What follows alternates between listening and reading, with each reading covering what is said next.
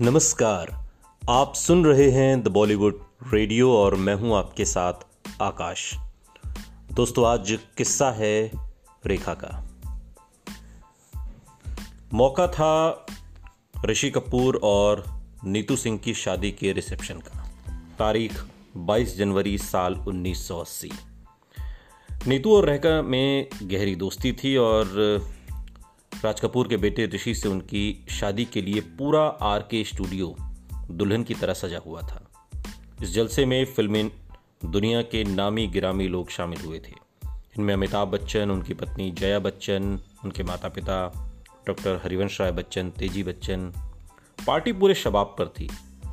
अमिताभ एक किनारे पर खड़े मनमोहन देसाई से बातचीत कर रहे थे और जया अपनी सास तेज़ी बच्चन के साथ बैठी हुई थी। तभी पार्टी में रेखा ने एक धमाकेदार एंट्री की। और अचानक से पार्टी में मौजूद हर शख्स की निगाहें रेखा पर टिक गईं। एक शानदार सफ़ेद साड़ी पहने हुए रेखा दाखिल हुई। उन्होंने माथे पर एक चमकदार लाल बिंदी लगाई थी, लेकिन जैसे इतना ही काफ़ी नहीं था। किसी शादीशुदा औरत की तरह उनकी मांग में सिंदूर भी चमक रहा था।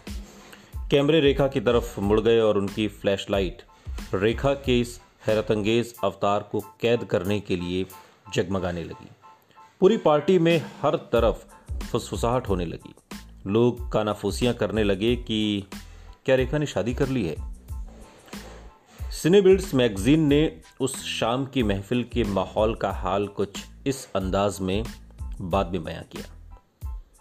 क्या आप उनकी मांग में भरे हुए सिंदूर को नज़रअंदाज कर सकते हैं? जो कि सिर्फ़ शादीशुदा औरतें ही लगाती हैं। यहाँ तक कि फिल्मी दुनिया की महिलाएँ चाहे जितनी फैशनेबल हों, लेकिन इस इस तरह से सिंदूर नहीं लगाती। आखिर वो साबित क्या करना चाहती थी कि उनकी शादी हो चुकी है?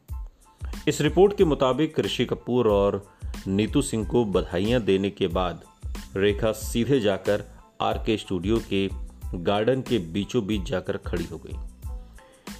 विवादों से तो वो वैसे भी घबराती नहीं थी और न ही अपने रिश्ते को लेकर सुर्खियाँ बनाने से उन्हें परहेज था। हर दूसरे पल बस उनकी निगाहें अमिताभ की तरफ़ मुड़ जाती थीं। अमिताभ ने किसी चोट की वजह से उस दिन अपने हाथ में बैंडेज बांधी हुई थी और रेखा का हौसला देखिए कि उन्होंने अपने करीबी दोस्त स्नेहलता पांडे, ये वही डॉक्टर थीं जिन्हें रेखा को एरोबिक्स सिखाने और उनका खान पान दुरुस्त करने का श्रेय दिया जाता है। ये अभिनेता चंकी पांडे की माँ थी। दरअसल, बात यह है। तो स्नेहलता पांडे का हाथ उन्होंने थामा और सीधे वहाँ चली गई, जहाँ पर अमिताभ खड़े हुए थे। ज़ाहिर तौर पर पूरी महफिल में हर निगाह उन पर ही जमी हुई थी। कुछ देर तक रेखा ने अमिताभ से बातचीत की। स्टारडस्ट में एक खबर छपी और उस खबर के मुताबिक जया ने काफ़ी देर तक अपने चेहरे पर कोई भाव प्रकट नहीं होने दिया। और फिर अचानक से उन्होंने अपना चेहरा झुका लिया और अपनी आँखों से आँसू बहने से रोक नहीं पाई। कुछ वक्त के बाद रेखा तो पार्टी से चली गई, लेकिन अपने पीछे छोड़ गई कई सवाल। वो सवाल जो लंबे वक्त तक लोगों के जहन में घूमते रहे। उस शाम की तस्वीरें आने वाले कई हफ्तों तक फिल्मी मैगजीन्स में छाई रही। और फ़िल्म इंडस्ट्री की महफिलों की चर्चा बनी रही। इन वाक्य पर सफ़ाई देते हुए रेखा ने बाद में कहा कि उस शाम वो सीधे एक फिल्मी शूटिंग से पार्टी में शामिल होने आ गई थी।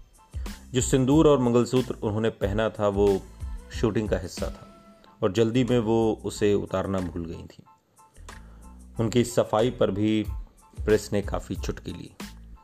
फिर मूवी मैगजीन के 4 जून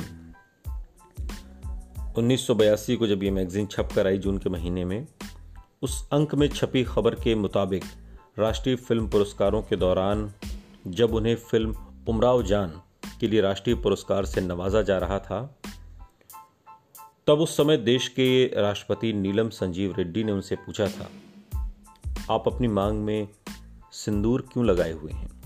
एक पल को पूरी महफिल में खामोशी छा गई और हर कोई सोच रहा था कि आखिर रेखा क्या जवाब देंगी?